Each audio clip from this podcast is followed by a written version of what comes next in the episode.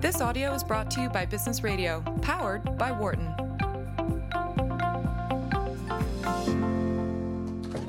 Celebrating Wharton's Reunion Weekend, where past alumni have gathered to reconnect and learn. This is a special presentation of Knowledge at Wharton. From the Business Radio studio on the campus of the University of Pennsylvania, here again is Dan Loney.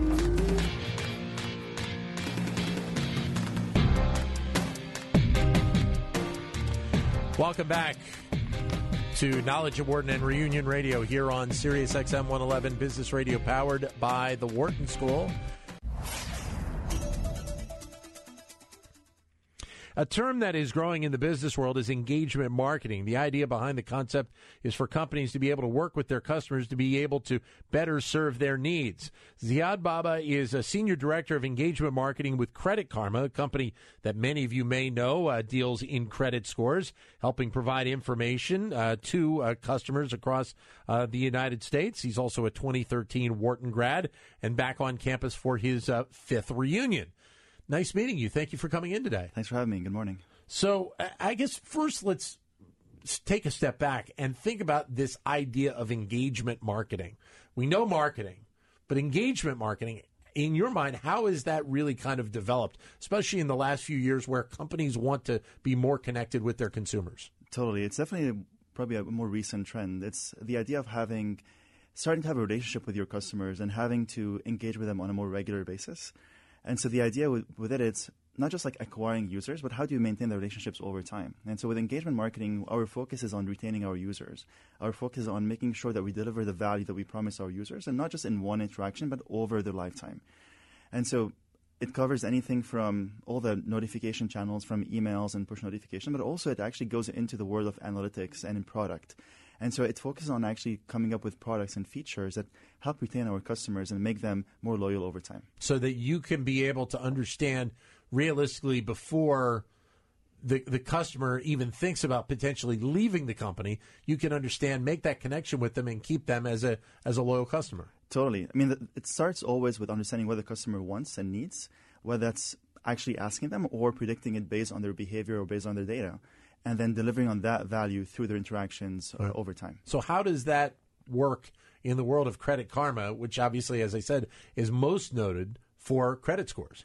Yeah, so uh, a lot of people use their credit score for different things. Some people use their credit score to apply for a new product. Some people actually come to Credit Karma because they want to monitor their credit information. Yeah.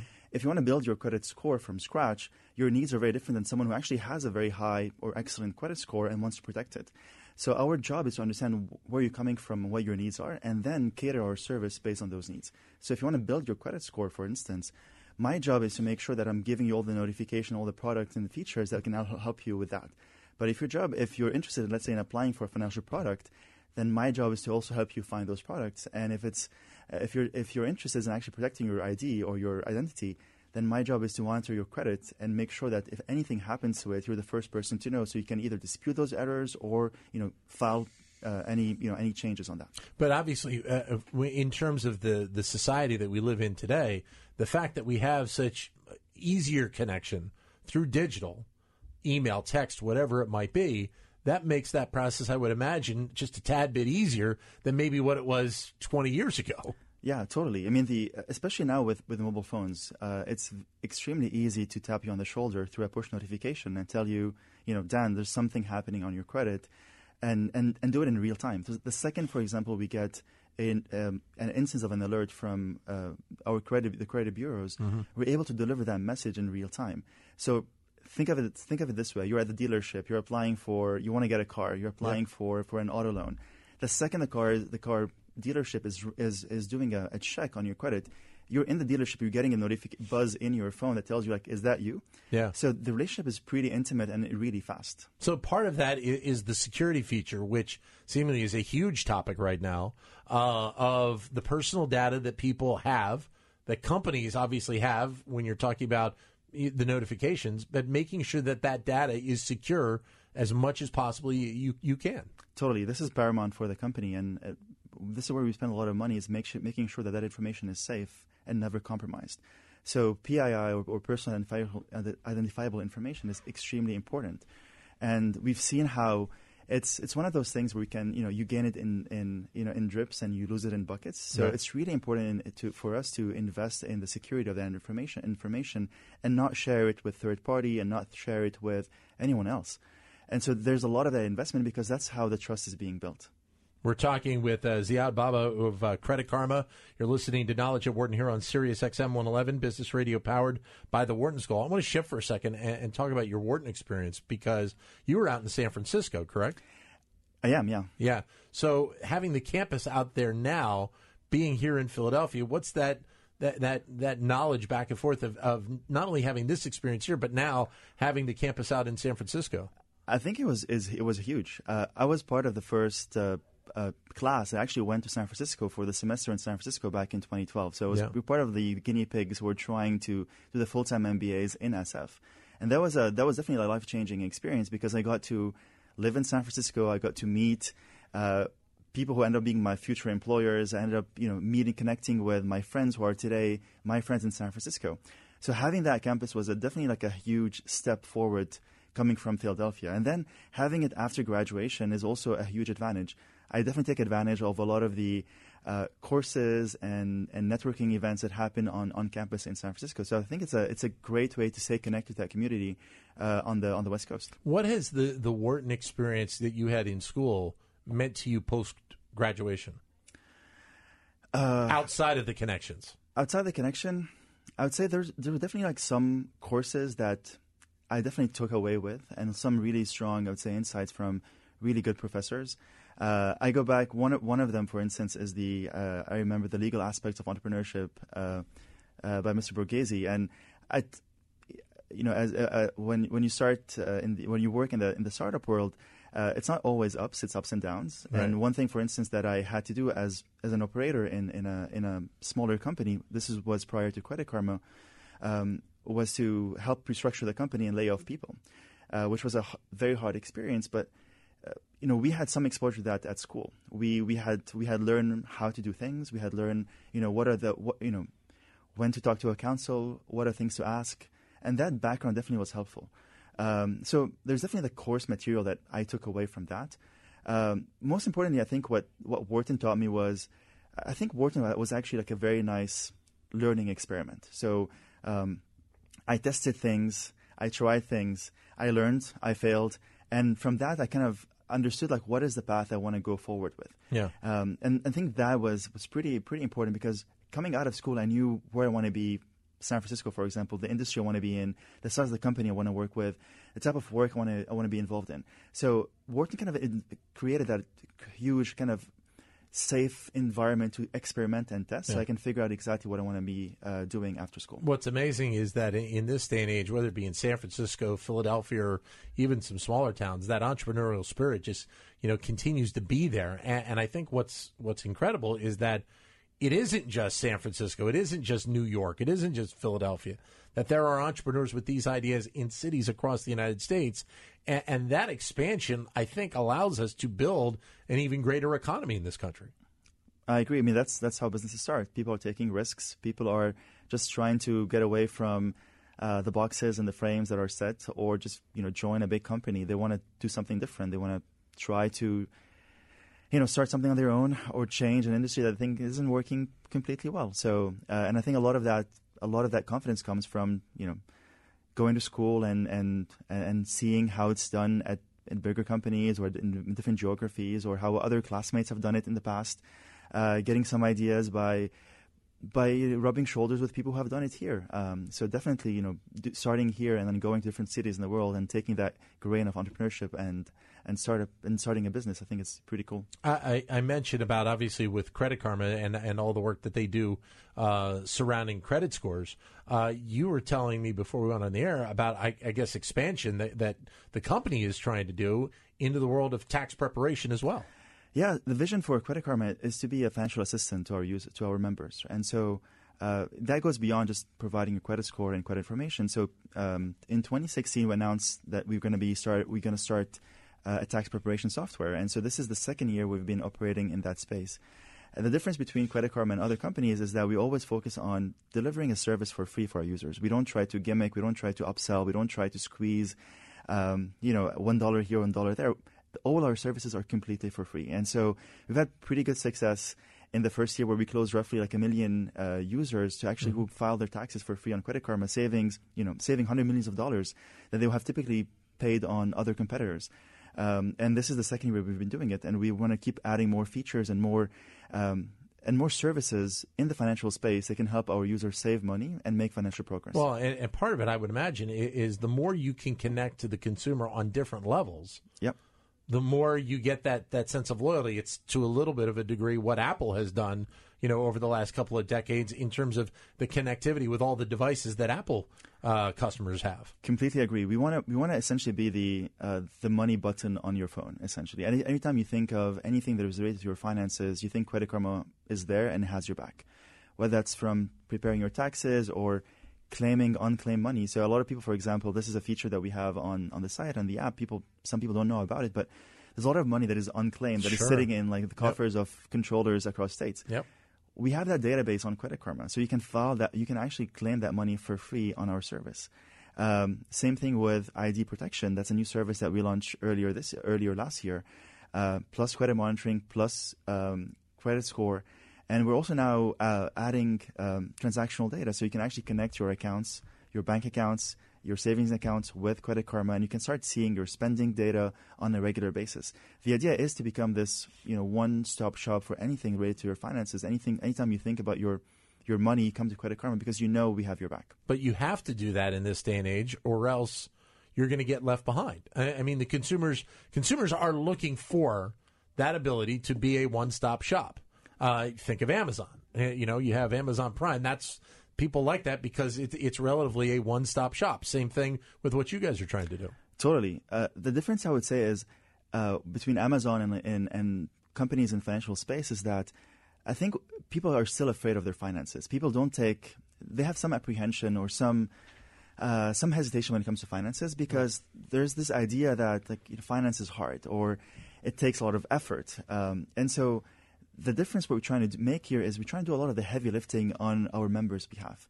So, for example, with credit monitoring, um, you don't have to come and check Credit Karma every day. We're going to tell you if something happens and something is worth your attention. Right. Um, and same thing with taxes. We're trying to make things easier, do all the heavy lifting on your behalf. And so we want to be that one-stop shop, but we don't want people. We, don't, we want people to come and then explore and try to figure out what they want.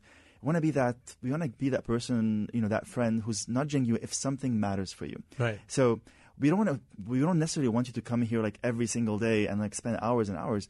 We only want to tell you if something really matters for you, whether it's like a savings that you can actually get, or an unclaimed money, or taxes you want to save, or your ID is being, you know, uh, under threat. Would be safe to say that the the best way to explain it is, is you're there, you're a friend, but you're kind of a little bit in the background, and, and you're there if you need them. Totally. That's kind of how the assistant actually works. Your assistant is not going to bombard you with questions right. and information all the time they're just going to be there when you need them. Uh, and sometimes, you know, potentially predicting what your needs are right. and saying like, hey, you know, why are you spending, let's say, you know, hundreds of dollars more than you should on your on your car insurance. Yeah. Uh, we have a way better offer for you because you know your credit score is actually way better than it was when you actually got your car in the beginning, and we found this amazing opportunity that you can you can save hundred dollars a month when we have this information, we want to prompt you and we want to we want to ping you and tell you like, hey, we have that that thing for you. So, how do you think then that understanding is going to change? Maybe it already is with Credit Karma. Uh, is going to change the customer service experience because that is seemingly an area where some companies do very well in it, and they know that there's a, a, a delicate balance in terms of working with the customer, and then some companies don't do it well enough, and they kind of are overboard and too much connection, and it actually drives customers away. It's a it's a very delicate balance. This is what we keep trying to experiment with and try to you know perfect. It's um, the way we've we've been doing it traditionally is like we. I'll give you one, one, one example specifically where in the world of engagement marketing, um, we're pretty strict, for example, with our email policy. We don't email you more than once every seven days. That's right. a strict rule. Unless there's like a ID theft or something that needs your attention right, right away. Right. We don't, we're not going to bombard you with information like that. Uh, if we have an offer, for example, if you know, for, for instance, that you are going to save money on a credit card or personal loan or a mortgage, those type of offers or those type of recommendations, we don't send you more than one every month. Right. And so by having, for example, like those like very hard rules, what we did is we kind of we protected the relationship that we have with our users. Like when users get an email from Credit Karma, they know it's something important. Right. They know that's something worth their time. They're going to open that email and they're going to talk and they're going to you know click on that and they're going to engage with us. That's one way we were able to kind of protect that sacred relationship relationship that we have with our users. Another way is uh, customer support and, and you know having more more channels where we can do customer support. So whether that's like live chat, whether that's email, and and being present if you have any questions on the site. So that's another way of also interacting with our users. A third is we also are uh, pretty, I would say, present on, on the air with commercials where we try to explain the value of Credit Karma, also explain some of the services that we have on a more regular basis. Yeah. And through all those touch points, we maintain one level of awareness, but we also maintain the level of trust that our users and members uh, need to engage with us for financial reasons. We're joined in studio by Ziad Baba of Credit Karma. He is the Senior Director of Engagement Marketing. You're listening to Knowledge at Wharton here on Sirius XM 111 Business Radio, powered by the Wharton School. The the other thing I wanted to get into is just technology in general, because obviously what we have seen in the growth of, of technology is, is just incredible in the last decade or so, even in the last few years. How has the use of technology really impacted what even the credit service industry is trying to do at this point? I mean, it, it, it changed everything. So Credit Karma, ex- Credit Karma started 10 years ago where, for, for instance, credit scores were, and credit reports uh, were this sacred thing that people didn't have access to. You, you would have to go to a free credit report or freecreditscore.com and you get it once a year for free. Uh, But otherwise, you'd have to pay a monthly fee that was pretty high on Yeah. a, you know, regular, on a monthly basis, obviously. So technology enabled us to take that information, ingest it, and deliver it using different surfaces, whether it's a website or the app, and do it for free. Um, and that's a huge leap. Um, technology is also empowering the services that we do every single day. So obviously, when people connect their accounts or connect themselves to Credit Karma, they give us their financial information. They give, us their, they give us their social security number. They give us their financial report. And so storing that information is very important. And technology helps us under, you know, store it safely, but also helps us sift through that data and understand who our users are and Yeah. be able to surface the right products and features for them. And, and how different is that when you're talking about the wide spectrum of, of different customers that you are actually working with, whether it be millennials or whether it be the baby boomer generation, where that understanding of the technology may be a little bit different? Totally. And what we see, for example, is definitely a huge penetration when it comes to millennials. One out of two millennials uses Credit Karma today, so which is a an amazing uh, an, an amazing number. But we also see a lot of more senior people also use Credit Karma. There's a, a strong usage of people who are 55 plus who are heavy Credit Karma users. They may not be app users; they're definitely desktop users. They may not come as frequently as as more yo- as younger users on the app, but they're there and they check Credit Karma on a more reg- on a regular basis. And so, technology also has this amazing ability to connect with different generations because everyone can find their way with technology, whether it's the an app or a pro- or a, or a website. You'll find your the flavor that you need to be able to consume that information. Most people will. I, I know a few people in my family where the technology does still tends to be a battle. But that being said, th- that's where at times you can have other elements to to the engagement part, other touch points to be able to to fill in those blanks when the technology end of it may not be resonating with that particular customer. Totally, and we're constantly um, examining and exploring other options and other channels to engage with our users. Like we're definitely considering SMS as another, as another channel to talk Yeah. to people who actually don't have the app or don't want to have an app. But let's say if you are, you know, if you're not a huge technology user, but you do have a phone, you, you do receive SMS, and you would want to be alerted if someone is stealing your, your ID. Sure, yeah. And so we're going to find those those channels. Direct mail is another channel that we could be also exploring to understand how we can reach our users Hmm. uh, in a way that is convenient for them. That's interesting because I, I mean I think a lot of people believe direct mail was something that was kind of going away, but I mean it seemingly has has a life to it. it's I mean, we still receive a lot of direct mails in our mailbox, right? Yeah. A lot of a lot of banks still make a lot of their money from direct mail offers, right? So it is still a channel. It's obviously not as popular as, as it used to be before. There's a lot of now services that kind of help you opt out from a lot of mail. Yeah. Um, so I guess it's also it's similar like any to any channel. You have to manage it very carefully, and you have to know when to touch your users. And, and again, no matter what the touch point it is, it's again going back to something you said a moment ago, is that it, it's understanding what that right frequency is of connecting to the consumer. You can't inundate them, but you also can't be once a month, once six months, once every 12 months if you're going to be successful. It's finding that right ratio to be able to, to make it work. Totally, and that's what we're doing right now. So we're investing a lot in in analytics. We're investing a lot in data science modeling that will help us understand for each user what is the right frequency of interaction they want, and what is the right channel that they would want us to talk to them on. So you might be a seven day person, so you will receive an email every seven days or a push every seven days, but you may be like a 90 day person. And we want to predict that information, that data, well, well ahead of actually like breaking the trust that we have with you uh, to manage the communication uh, frequency and channels. And so we're investing a lot in that information, that analysis, to be able to cater our services to your needs.